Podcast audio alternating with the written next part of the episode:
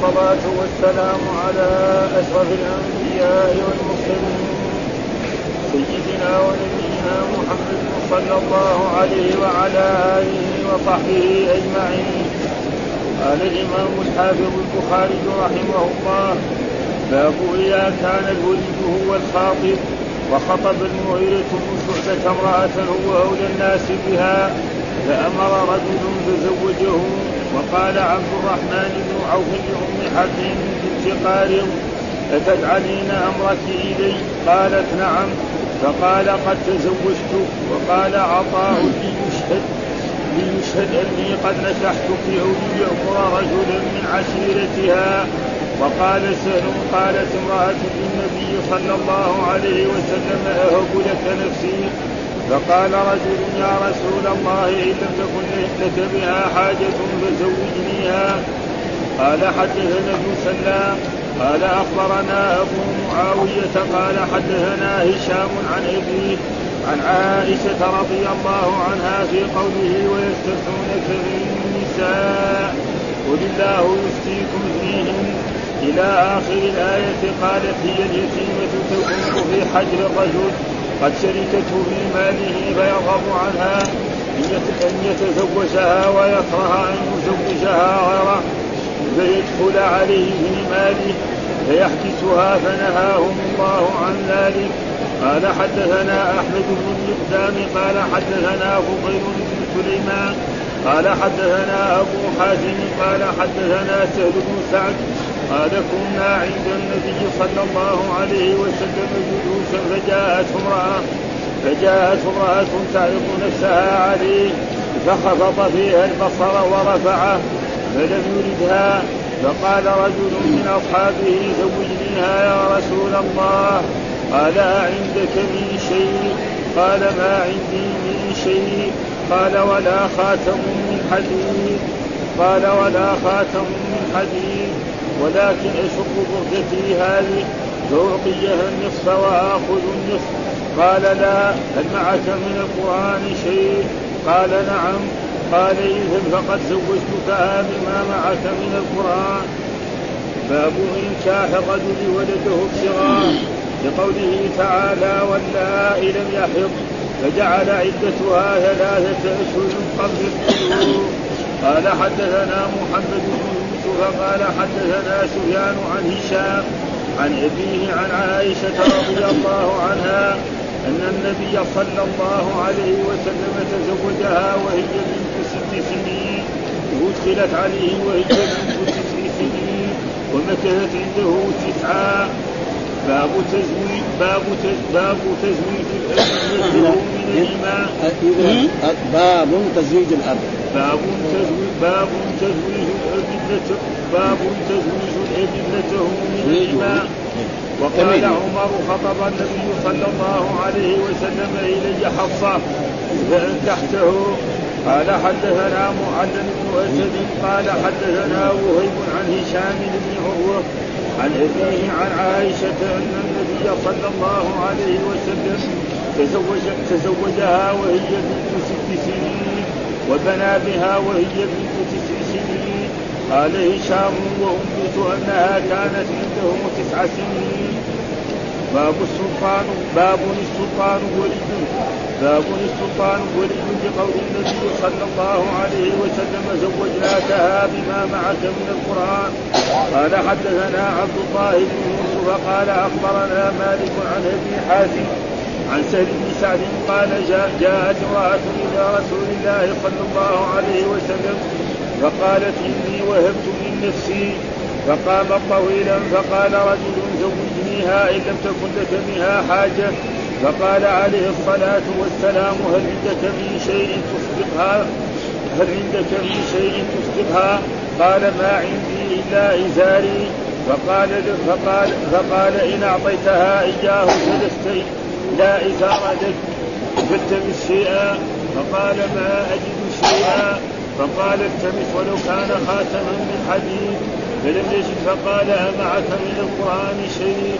قال نعم سورة كذا وسورة كذا لسور سماها. فقال قد زوجناكها بما معك من القرآن. هذا. أعوذ بالله من الشيطان الرجيم. بسم الله الرحمن الرحيم. الحمد لله رب العالمين والصلاة والسلام على سيدنا ونبينا محمد وعلى آله وصحبه وسلم أجمعين. باب إذا كان الولي هو الخاطب وخطب المغيرة بن شعبة امرأة وهو أولى الناس بها فأمر رجلا فزوجه. فقال عبد الرحمن بن عوف الأم حكيم بنت قارب أتجعلين أمرك إليه؟ قالت نعم. فقال قد تزوجت. قال عطاء ليشهد أني قد أنكحتك. أو يأمر رجلا من عشيرتها. وقال سهم قالت امرأة للنبي صلى الله عليه وسلم أهب لك نفسي. فقال رجل يا رسول الله إن لم تكن لك بها حاجة فزوجنيها. يقول باب إذا كان الولي هو الخاطب. تقدم لنا ترجمة أنه لا نكاح إلا بولي. لا نكاح إلا وأن كل نكاح بدون ولي نكاح باطل وفاسد ولا يصح. فإذا طيب إذا كان نفس الخاطب هو الولي. إيش يساوي؟ هل يزوج نفسه ولا يدور واحد آخر يزوجه؟ هذه هذا معنى الترجمة. فالإمام البخاري أتى بهذه الترجمة مثلا آه رجل يعني عنده بنت عم وليس لها أب وليس وهو بنت عم وما في أقرب الناس له فهل يزوج نفسه أو يروح يدور مثلا قالنا ابن عمه الثاني يزوج هي فهذا معناه إذا كان الولي هو الخاطب. ما الحكم في ذلك؟ هل يزوج نفسه إذا أراد هذه المرأة؟ نعم. أو يجيب ولي آخر يزوجه. فذكرها كذا ليش؟ لأن مسألة فرعية. فيها خلاف بين العلماء والإمام البخاري ما حكم فيها بشيء. بل ذكر هذه الأشياء وكلها تعليق دحين. ها؟ يعني تعليق. إذا كان الولي وخطب المغيرة بن شعب امرأة. المغيرة بن شعب من أصحاب النبي صلى الله عليه وسلم وكان أميرا من الأمراء ومن دهاة الصحابة من دهاة العرب امرأة وهو ولي وهو أولى الناس بها يعني أقرب الناس إليها ها فأمر رجلا فزوجه. يعني مثلا هو أقرب الناس إليها مثلا في أخ له وفي ابن أخ فيخلي ابن الأخ يزوجه مثلا هذا. في مثلا هو ابن عم وفي ابن عم أبعد يزوجه هذا؟ فخلاها هكذا فزوج. وقال عبد الرحمن هذا فصار في خلاف في هذا الموضوع فلذلك تركها الامام الإمام البخاري هكذا. أشير نظر للعلماء. يعني هذه مسألة علمية. أنت هو عالم البخاري. ها؟ والناس العلماء اللي بعده ولا قبله كذلك. هذه مسألة علمية. هل يزوج نفسه؟ أو يخلي واحد آخر يزوجه إذا كان هو إيش هو؟ خلاها كذا عادته إيه يحكم ويبين لكن الذي يظهر من ترجمته هذا أنه يميل انه يزوج نفسه. يعني هذا الذي يظهر من الترجمة. أن البخاري يرى أنه إذا كان هو الولي يزوج يقول زوجت نفسي بنت أختي فاطمة. ويجيب شهود يشهد ويعطيها الصداقه هذا الذي يظهر من الترجمة. هو تركها هنا مفتوحة زي ما يقول. ما حكم فيها لا بكذا ولا بكذا. يعني أنتم العلماء تعالوا شوفوا هذا الموضوع واحكموا فيه بما تروا لكن يظهر من قال وقال عبد الرحمن عبد الرحمن كذلك معه من إيه؟ نعم من أصحاب الرسول صلى الله عليه وسلم ومن العشر المبشرين من جنه لأم حكيم بنت خالد أتجعلين أمرك إلي؟ ها إيش السبب؟ إنها جاءت هي وقالت إن فلان وفلان وفلان خطبا وأنت أقرب الناس إلي وأنت ولي فزوجني من ترى منهم كذا جاءت يعني كذا في التعليق هكذا. إنها جاءت إلى آه، عبد الرحمن بن عوف فقالت إن فلان وفلان وفلان خطبني. وأنت أقرب الناس إلي وأنت ولي. زوجني من ترى من, من هؤلاء الرجال.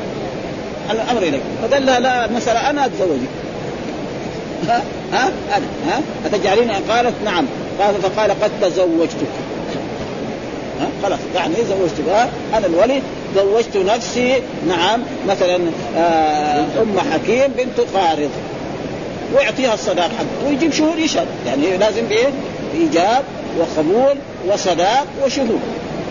ها؟ فهذه يتممها. وقال عطاء. ها؟ عطاء مين هو عطاء؟ عطاء بن رباح أحد إيه؟ تلامذه عبد الله بن عباس من التابعين ليشهد أني قد نكحتك يعني لازم يقول يا فلان ويا فلان اشهد ولذلك الآن في العقيدة ها؟ الولي يقول زوجتك بنتي فلانة أو أختي فلان ويجوا شهود يشهدوا على أنه حصل كذا وكذا وهذا هو النكاح لازم من إعلانه ومن اعلانه الشهادة إن كان. أو ليأمر رجلا من عشيرته يعني إما ينكحه أو ليأمر رجلا من عشيرته يكون إيه؟ أبعد منه عشيرته وقال سهل برضه هذا كله تعليق وقال سهل قالت امرأة للنبي صلى الله عليه وسلم أهب لك نفسي. يعني جاءت امرأة بينما الرسول جالس كما تقدم لنا هذا الحديث يعني بسنده متصل جاءت هذه المرأة وجاءت إلى الرسول والرسول جالس في مجلس علمي فقالت يا رسول قد وهبت نفسي لك. ها؟ فالرسول صعد فيها النظر ثم خفض النظر ثم هي ما رأت الرسول لا قال لها كذا ولا كذا فجلست. ثم بعد ذلك قام هذا الرجل وقال زوجني يا رسول الله. نعم إن لم يكن بك حاجة. والأحاديث ذكرها هذا قال آه، آه، يعني قال إذا باب إذا كان الولي في النكاح هو الخاطب هل يزوج نفسه أو يحتاج إلى آه، إلى ولي آخر؟ قال ابن المنير ذكر في الترجمة ما يدل على الجواز. آه ذكر في الترجمة ما يدل على الجواز والمنع. يعني ما يدل على أنه يجوز وما والمنع. ليكل الأمر في ذلك إلى نظر المجتهد. من المجتهد؟ العلماء. ها؟ نظر المجتهدين يشوف. هذه مسألة علمية. فهل يعني الرجل إذا كان هو الولي هل له يزوج نفسه؟ أو لا أو يجيب واحد آخر يزوجه الجواب لا. أنتم أيها العلماء شوفوا هذا الموضوع. وهو من من بحثه هذا يدل على أنه يرى أنه له أن يزوج نفسه. وكذا قال. وكأنه أخذه من تركه الجزم بالحكم. ولكن الذي يظهر من صنيعه أنه يرى الجواز فإن الآثار التي فيها أمر الولي آه فيها أمر الولي وغير أن يزوجه ليس فيها التصريح بالمنع وتزويجه وقد أورد في الترجمة أثر عطاء الدال على الجواز وان كان الأولى عنده الا يتولى أحد طرفي العقد. وقد اختلف السلف في ذلك فقال الأوزاعي وربيعه والثوري ومالك وأبو حنيفة وأكثر اصحابه والليث يزوج الولي نفسه. ووافقهم أبو ثور وعن مالك لو قالت الثيب لوليها زوجني بمن رأيت فزوجها من نفسه أو ممن اختار لزمها ذلك. ولو لم تعلم عين الزوج. وقال الشافعي يزوجها السلطان. يعني صار في آخر ناس يقول يزوجها وناس إذا كان مثل هذا يزوجها السلطان. يعني السلطان يقول له أنا الأمير أو الحاكم أو القاضي يقول له زوجتك بنت عمتك عمك فلان. ها بنت خالك فلان. اقعدوا ويزوجها السلطان أو أو ولي آخر مثله أو أقعد منه يعني أقعد منه يعني أقرب منه. وافقه الزفر وداود وحجتهم أن الولاية شرط في العقد فلا يكون الناكح منكحا كما لا يبيع من نفسه. يعني ما يصير يعني ينكح يزوج نفسه كما أنه واحد ما يبيع لنفسه هذا فلسفه ناس محمد عنده شيء بضاعة يقول بعته بعته فرسي فرسي لي لنفسي ما يصير ما يصير ها ولكن الصحيح أنه جائز. ها؟ للولي أن يزوج نفسه ما دام هو الولي له ان ثم قال وخطب المغيرة امرأة وهو أولى الناس بها فأمر رجلا فزوجه هذا الأثر قال وصله وكيع في مصنفه والبيهقي من طريق عن الثوري عن عبد الملك أن المغير بن شعبة أراد أن يتزوج امرأة وهو وليها فجعل أمرها إلى رجل. ها والمغيرة أولى بها فزوجه وأخرجه عبد الرزاق عن الثور وقال فيه فأمر أبعد منه فزوجه وأخرجه سعيد بن منصور من طريق إن المغيرة خطب بنت عمه عروة بن مسعود فأرسل إلى عبد الله بن عقيل فقال زوجنيها فقال ما كنت لأفعل وانت أمير البلد لأنه كان المغيرة من إيه؟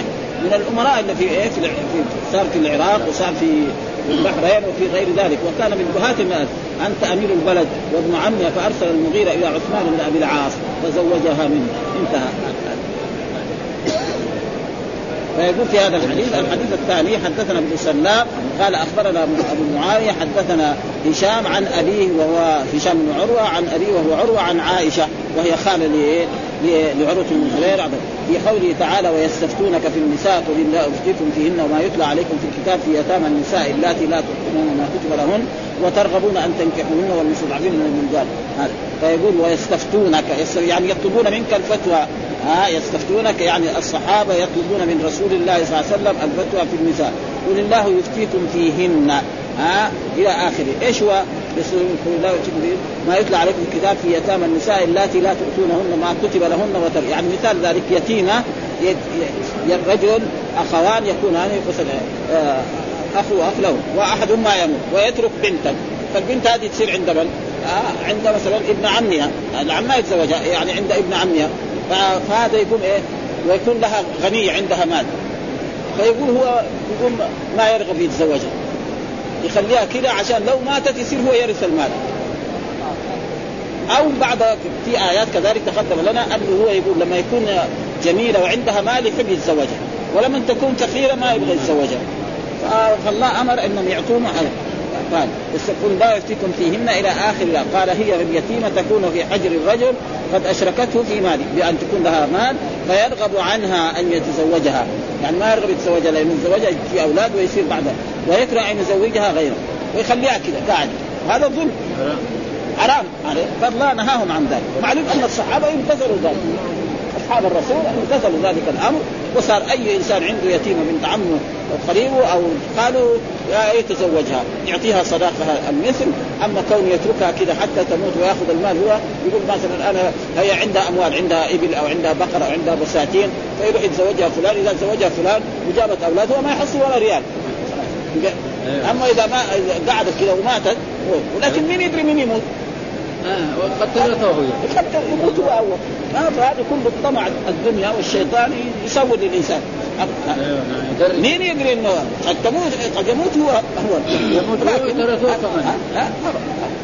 فلأجل ذلك قال فيدخل في ماله فيحبسها يعني يحبسها عن عن الخطاب فنهاهم الله عن ذلك. فالصحابة يمتثلوا ذلك وهي قوله يستفتونك في النساء قل الله يفتيكم فيهن ما يطلع عليكم في يتامى النساء اللاتي لا تؤتون وتدبر وترغبون أن تنكحوا ورغب دائما تتعدى بفي وبعن. فتقول رغبت في الأمر معناه إذا كان شيء طيب ورغبت عن يعني إذا ما كان فإذا كانت فقيره ما يبغى يتزوجها.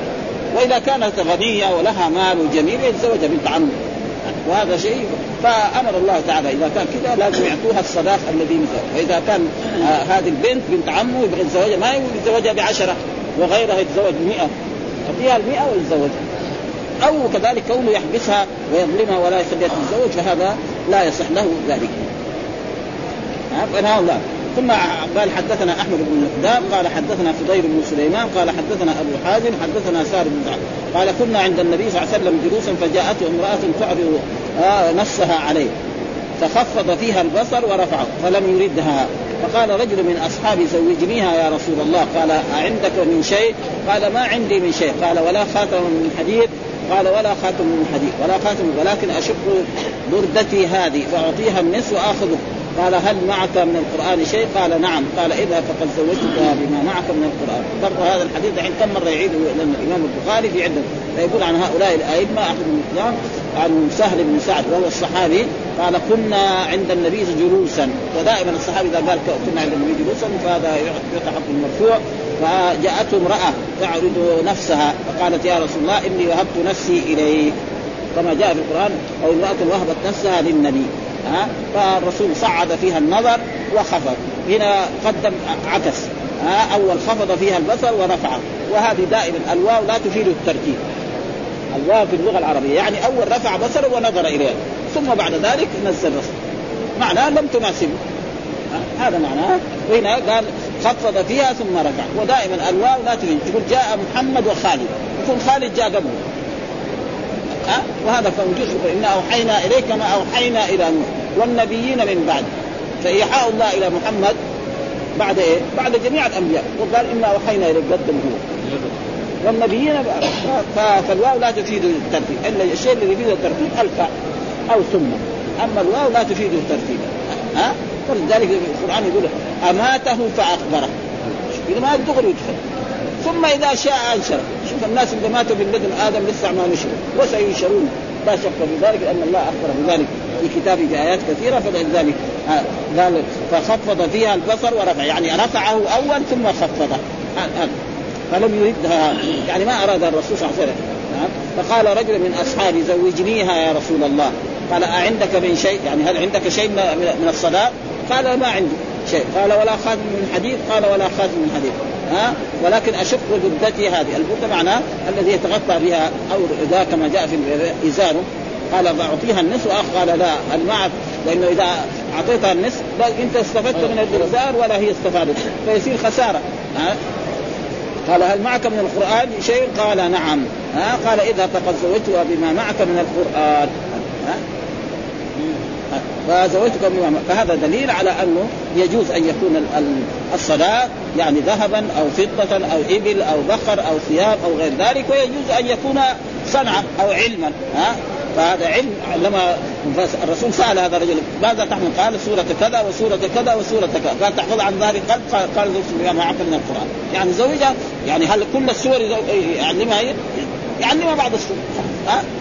هذا دليل على أنه يعني يجوز مثل هذا والرجل الذي جعله المغيرة بن شعبة الذي ذكر عن آه عبد الرحمن بن عوف بن حكيم آه يعني المغيرة بن شعبة الرجل هذا اللي قال فأمر رجلا. ما هو الرجل؟ قال هو عثمان بن أبي العاص.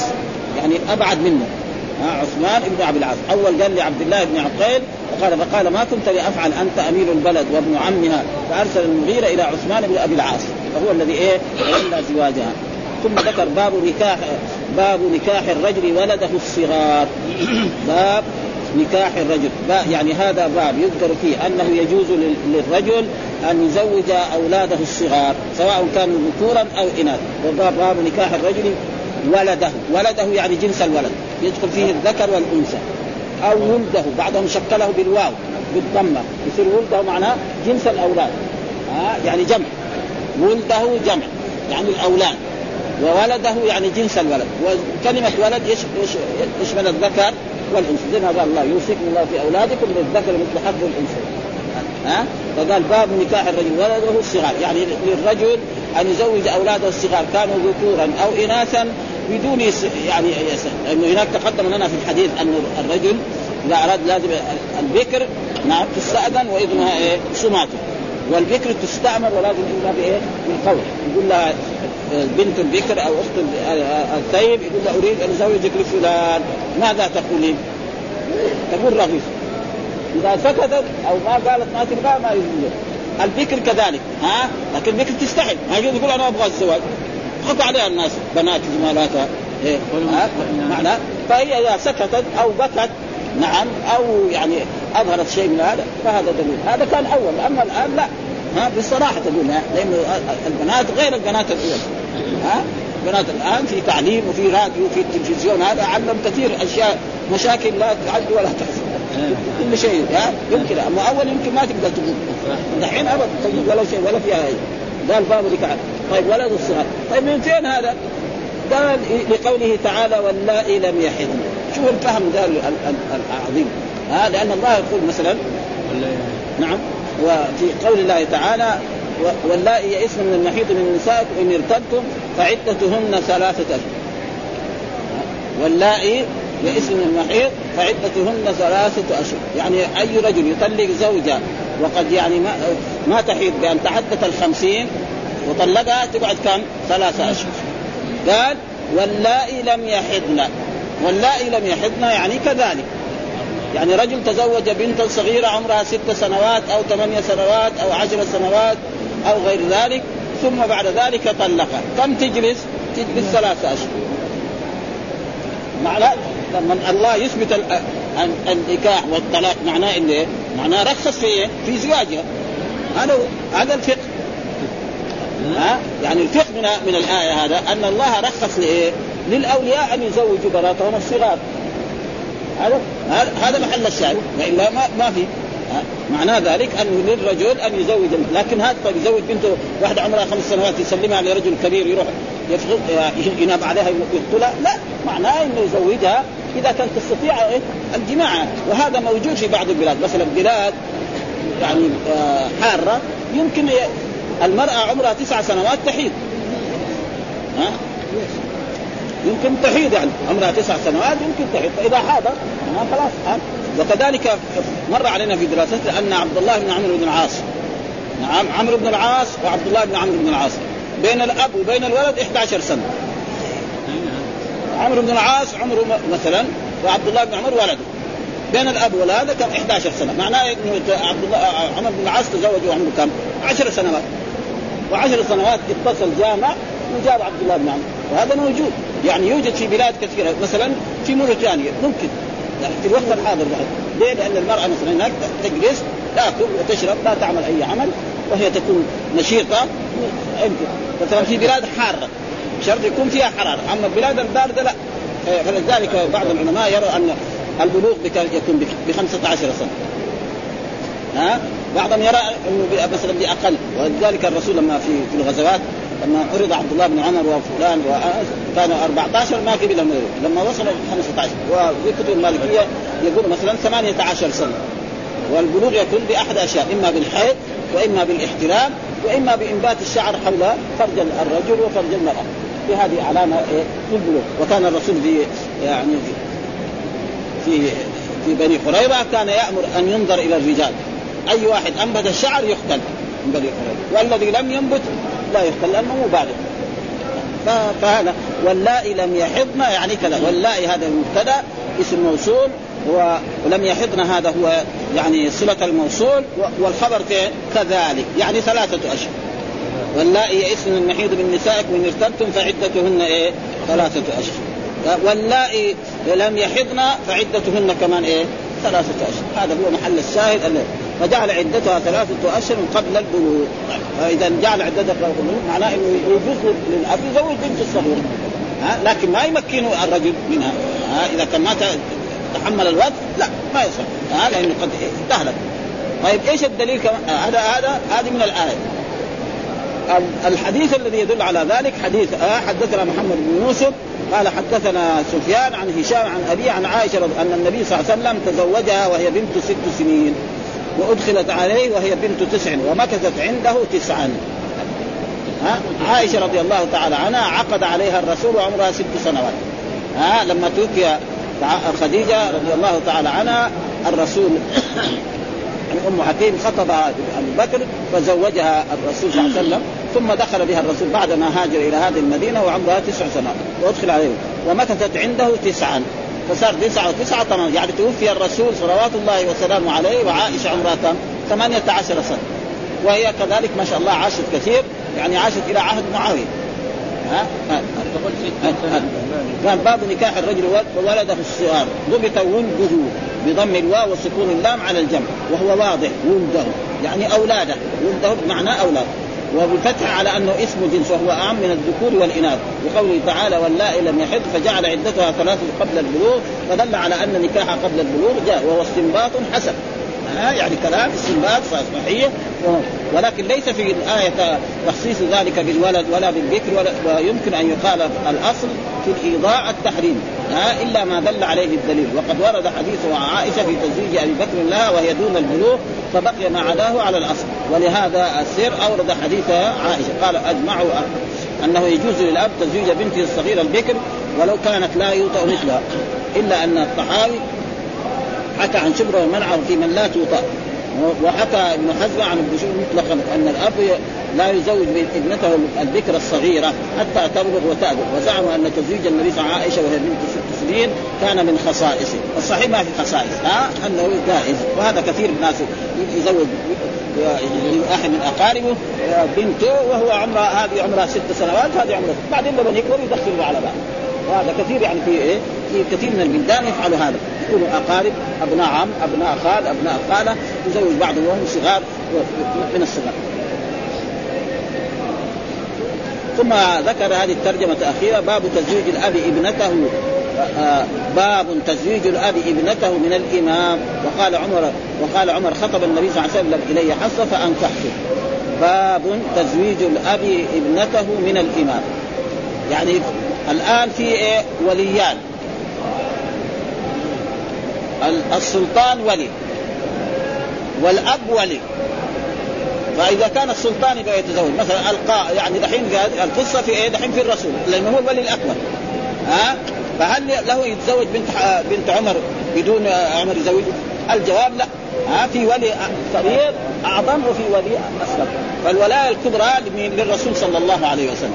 فالرسول لما أراد يتزوج حصه ما قال له مثلا زوج نفسه. قال زوجت نفسي حصه ما قال هذا. ها؟ إنما عمر قال له زوجتك بنتي حفصة. هذا هذا معنى. ها؟ هذا معنى الحديث. يعني نص عمر قال للرسول صلى الله عليه وسلم زوجتك بنتي حفصة. فقال الرسول قبلت هذه. ففي ولي كبير وولي أقل منه. قال تزويج الاب ابنته من الإمام. من الإمام الولاية الكبرى لمن؟ للإمام. ها؟ الإمام مين؟ الحاكم. مثلا إيه؟ الملك. نعم أو القاضي في عصرنا هذا. وقال عمر خطب النبي صلى الله عليه وسلم إلي حصه فأنكحته. ها؟ فإذا فهم من ذلك أن أن الإمام الأكبر إذا أراد يتزوج وكان هناك ولي يعني أب للمرأة هي تزوج الأب هو الذي يزوج أو ابن العم. وقد حصل ذلك مثلا آه، أم سلمة. أم سلمة بعد ما توفي زوجها أبو سلمة وانتهت عدتها من زوجها ولدها عمرو بن سلمة. عمرو بن أبي سلمة لأنه كان مميز فقال له فقال للرسول زوجتك أمي أم سلمة. فقال الرسول قبلت هذه ها؟ مع أنه هو الرسول هو الولي الأكبر ومع ذلك هذا. وكذلك آه، أبو بكر الصديق ها؟ زوج الرسول بنته. ولذلك بعد ذلك ساق بحديث عائشة. ها؟ ان ان ان ان ابا بكر زوج إيه الرسول عائشة رضي حدثنا معل بن أسد حدثنا وهيب عن هشام بن عروة عن أبيه عن عائشة أن النبي تزوجها وهي بنت ست سنين ها تزوج مين اللي زوجها؟ أبو بكر عنه الولي إيه؟ الذي ما هو الولي الأكبر، الولي الأكبر هو الرسول وبنى بها يعني دخل بها بنى معناه دخل بها وهي بنت قال هشام أنبئت أنها كانت عنده تسع سنين هشام ابن عروة أخذ هذا من إيه؟ طيب أخذ هذا من فين؟ أخذ من إيه؟ آه عروة أخذ من إيه؟ من زوجته وزوجته أخذت من جدتها. هذا هو. ويشبه أن يكون حمله عن امرأته فاطمة بنت المنذر. يعني فاطمة بنت المنذر كانت زوجة لهشام. وهم أقارب مع بعض. وعروة أبوه. ها فهو أخذ هذا عن فاطمة بنت المنذر عن جدتها أسماء، أسماء بنت مين؟ بنت أبي بكر الصديق، ومعلومه الأخت الكبيرة تدري متى تتزوج أختها الصغيرة. قاعدة. ها إذا كان مثلا رجل له بنتان فزوج الكبيرة ثم الصغيرة زوجت، فإذا سألنا الكبيرة متى تزوجت أختك الصغيرة؟ تعرف أي ليلة وأي يوم وأي سنة وأي شهر. هذه عادة؟ لكن لو سألنا الصغيرة متى تتزوج الكبيرة ما تدري. لأنها يمكن ما ولدت هذه. وهذا شيء واضح يعني ها وفي أن النهي عن نكاح الذكر حتى تستأذن مخصوص بالبالغ حتى يتصور منها وأما الصغيرة فلا إذن لها يعني الرسول ما شاور عائشة لما يبغى يزوجها للرسول ها وهي لها الفخر كل الفخر ها؟ ابدا. ها؟ لها مصلحة كبيرة دنيوية وأخروية. وهذه مصلحه الأب أعرف بهذه المصلحة. فهي ذاك الوقت يعني يمكن عند عمرها ست سنوات ما تدري إيش النتيجة. لكن النتيجة ابو بكر عرف ذلك وزوجها. ثم ذكر باب ها؟ باب السلطان ولي ولي. باب برضو بالتنوين هذا كذلك. يقول باب يعني هذا باب خلاص مبتدا وخبر انتهى. بعدين السلطان ولي. مبتدا وخبر ثاني. السلطان مبتدا. إيش السلطان؟ معنى الحاكم الشرعي. الملك في الدرجة الأولى ثم يجي بعد ذلك القضاة. ها؟ السلطان. لقول النبي زوجناكها بما معك من القرآن. ها؟ فإن الرسول هذه المرأة الذي وهبت نفسها للرسول صلى الله عليه وسلم. والرسول صعد فيها النظر ثم خفضه ثم جلست هي.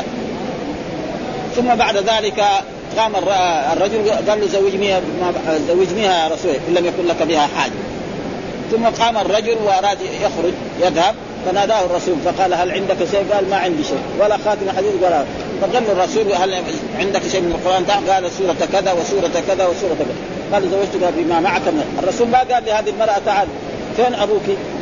فين ابن عمك؟ فين أخوك؟ زوجها فإذا إيه السلطان إيه؟ ولي. زوج. وإلا كان لو غير غير الرسول ما لازم يقول لها آه مثلا لو كان أبو بكر يعني يعني في في عهد الرسول يعني لو في غيره لابد يكون وليا. فإذا أبوها موجود هو الذي زوجها.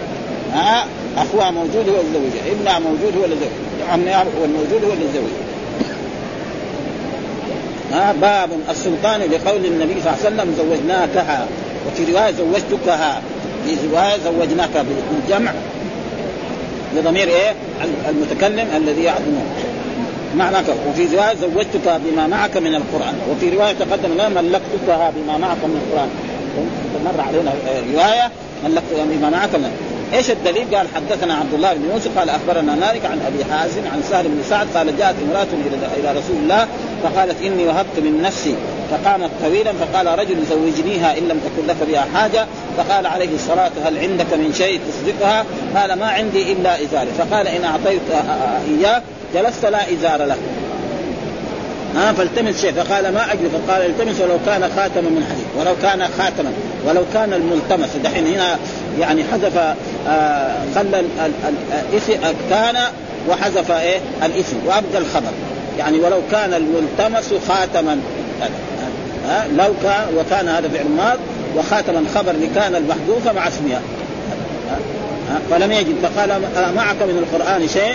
قال نعم سورة كذا سورة كذا وسورة كذا بسور سماها. يعني سورة أصلا فقال زوجناك بما معك من القرآن. فهذا فيه دليل على أن المرأة الرسول ما سأل هذه المرأة أين أبوك؟ أين عمك؟ أين ابن عمك؟ أين ولدك؟ فأي مرأة إذا زوجها السلطان ليس لأحد أن يكتبه والسلطان من هو الحاكم الشرعي.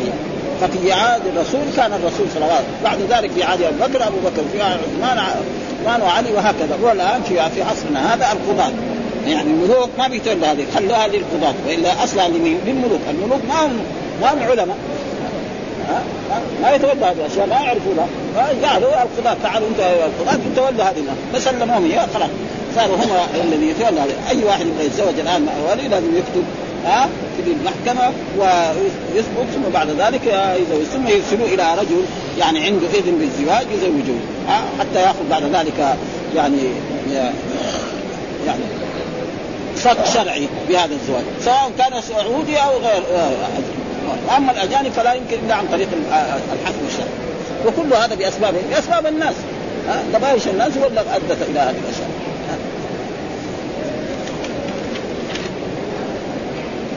ولا والحاجة. ثم قال باب برضه لا لا ينكح لا ينكح الأب وغيره البكر والثير إلا برضاها. باب هذا برضه كذلك باب يعني هذا باب بعد ذلك. لا ينكح الأب وغيره البكر والطيب إلا برضاه وبعضهم يرى باب لا ينكح ها أو لا ينكح ها لا ينكح الأب وغيره يعني يكون إيه؟ إما لا تكون نافية فيصير لا ينكح. لا نافية ومعلوم لا النافيه ما تعمل شيء. لا حرف والنفي أبلغ من النهي. أو لا ينكح. يصير إيه؟ لا ناهية. يعني الرسول ينهى أن الأب والعم وابن العم وهذا ينكح البكر والثيب إلا برضاه فالبكر يستاذنها إن فلان قد خطب. ماذا تقولين؟ فإن سكتت فهذا دليل رضاه. السيب يقول لها إن فلان ابن فلان خطب فماذا تقولين؟ لازم تقول بلسان. تريد أو لا تريد؟ ولذلك جاء فيها وكذلك غير الأب. ها؟ بعض العلماء قال لا الأب له أن يزوج. الأدلة ما تساعد على ذلك. ها؟ الأدلة الصحيحة حتى الأب لازم يزوج بنته. البكر والثيب لازم يستأذنها. باب لا ينكح الأب وغيره الأب الذي له ولاية وغيره من من العم وابن العم والولد وغيره الذكر والثيب، الذكر الذي لم تتزوج ابدا والثيب إلا برضاهما إلا بشرط فرضا الذكر السكوت أو البكاء كما يقول بعض العلماء. والثيب لازم تستامر بلسان. ولذلك جاء إيش معنى الإعراب؟ الإعراب زي ما يقولوا في اللغة العربية هو الإظهار أن تظهر ولذلك دائما أن تعرب عن نفسها. أن تعرب عن نفسها يعني إيه؟ تقول إيه أنا أريد هذا الزوج أو لا أريده. طيب إيش الدليل الحديث المرفوع الذي يوافق هذا قال حدثنا معاذ بن فضالة حدثنا هشام عن يحيى عن أبي سلمة أن أبا هريرة حدثهم أن النبي صلى الله عليه وسلم قال لا تنكح الأيم حتى تستعمر ما هي الأيم؟ المرأة الثيب التي مات زوجها عنها أو طلقها وانتهت عدتها. والقرآن يقول وأنكحوا الأيام منكم والصالحين من عبادكم أن يكونوا فقراء يغنيهم فالايم المرأة التي لا زوج لها؟ ها؟ تكون ثيب نعم وطلقها زوجها وانتهت عدتها أو مثلا مات عنها زوجها وانتهت هذا. ولا تنكح البنت حتى تستأذن. وكذلك البنت لا تنكح حتى يعني لا يجوز للأب أن يزوجها. قالوا يا رسول كيف إذنها؟ قال أن تسكت. كيف يعني ذكر تستحي. ما تقدر تقول تقول لهم أنا أريد أتزوج أريد فلان. ها قتل فابنها صماتها وقال ان تسكت فإذا سكت الدليل على فإذا بكت كذلك يقول بعض العلماء هكذا لكن الحديث جاء بهذا النص. آه ثم ذكر الحديث الثاني برضه حدثنا عمرو بن الربيع بن طارق حدثنا الليث عن ابن أبي مليكة عن أبي عمرو مولى عائشة آه وعن عائشة انها قالت يا رسول إن الذكر تستحي. قال رضاها صمتها. رضاها صمت. لأنها تعرف المرأة تعرف البنت لما تبلغ سن البلوغ تعرف ها وتحب الزواج ها وتعرف هذا بمحيطها بمحيط زميلاتها وبمحيط أمها وعمتها إلى غير ذلك وتعرف هذه الأشياء قال في هذه الترجمة أربع صور تزويج الأب البكر وتزويج الأب الثيب وتزويج غير الأب البكر وتزويج غير الأب الثيب وإذا اعتبرت البكر والصغر زادت الصور فصارت الثيب البالغ لا يزوجها الأب ولا غيره إلا برضاه. هذا اتفاقا إلا من شد كما والبكر الصغيرة يزوجها أبوها اتفاقا إلا من؟ الصغيرة يقول يزوجها ابوها لأنه مثل الرسول زوج عائشة. ها؟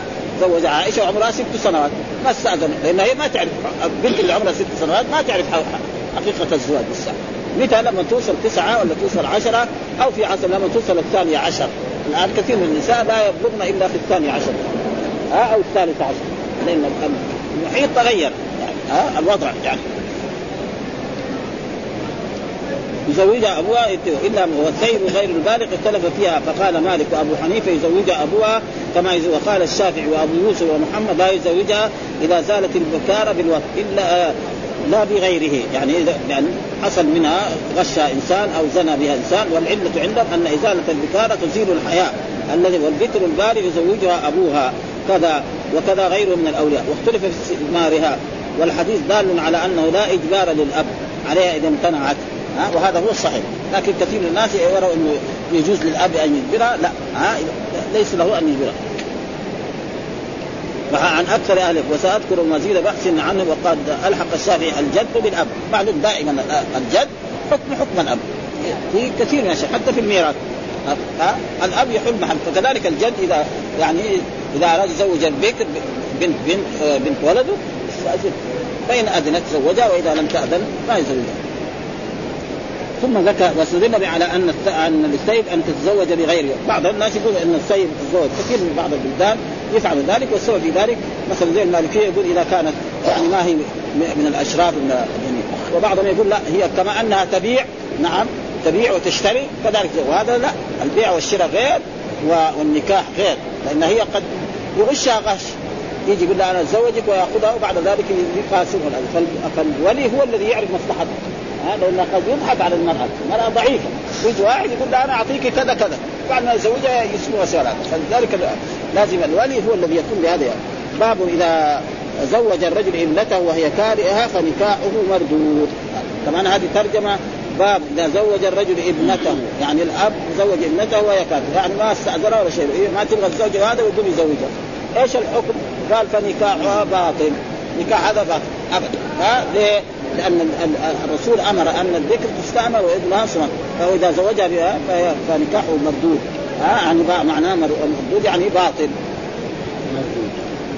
إيش الدليل؟ قال حدثنا إسماعيل قال حدثني مالك عن عبد الرحمن بن القاسم عن أبيه ها عن عبد الرحمن ومجمع ابن يزيد بن حارثة عن خنساء بنت هدام الأنصارية أن أباها زوجها وهي ثيب فكرهت ذلك فأتت رسول الله فرد نكاحها يقول عن هؤلاء الأئمة عن مالك الذي إسماعيل عن مالك عن عبد الرحمن بن القاسم عن ابيه ومحمد بن القاسم أحد الفقهاء عن عبد الرحمن ومجمع ابن يزيد بن جارية عن خنساء بنت خدام الأنصارية. كذا خدام بكسر الخاء أن أباها زوجها وهي ثيب فكرهت ذلك.